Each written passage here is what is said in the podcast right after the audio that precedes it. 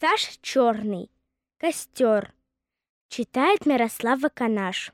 Эй, ребятишки, валите в кучу хворост колючий, щепки и шишки, а на верхушку листья и стружку.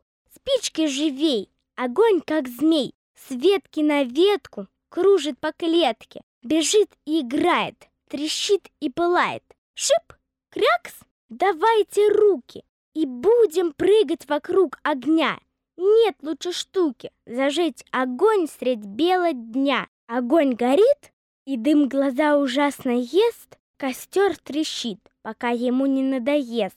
Осторожней, детвора, дальше, дальше от костра. Можно загореться, превосходная игра. Эй, пожарный, пора! Будет вам вертеться. Лейте воду на огонь, сыпьте землю и песок, но ногой углей не тронь. Загорится башмачок. Зашипели щепки, шишки. Лейте, лейте, ребятишки. Раз, раз, еще раз. Вот костер наш и погас.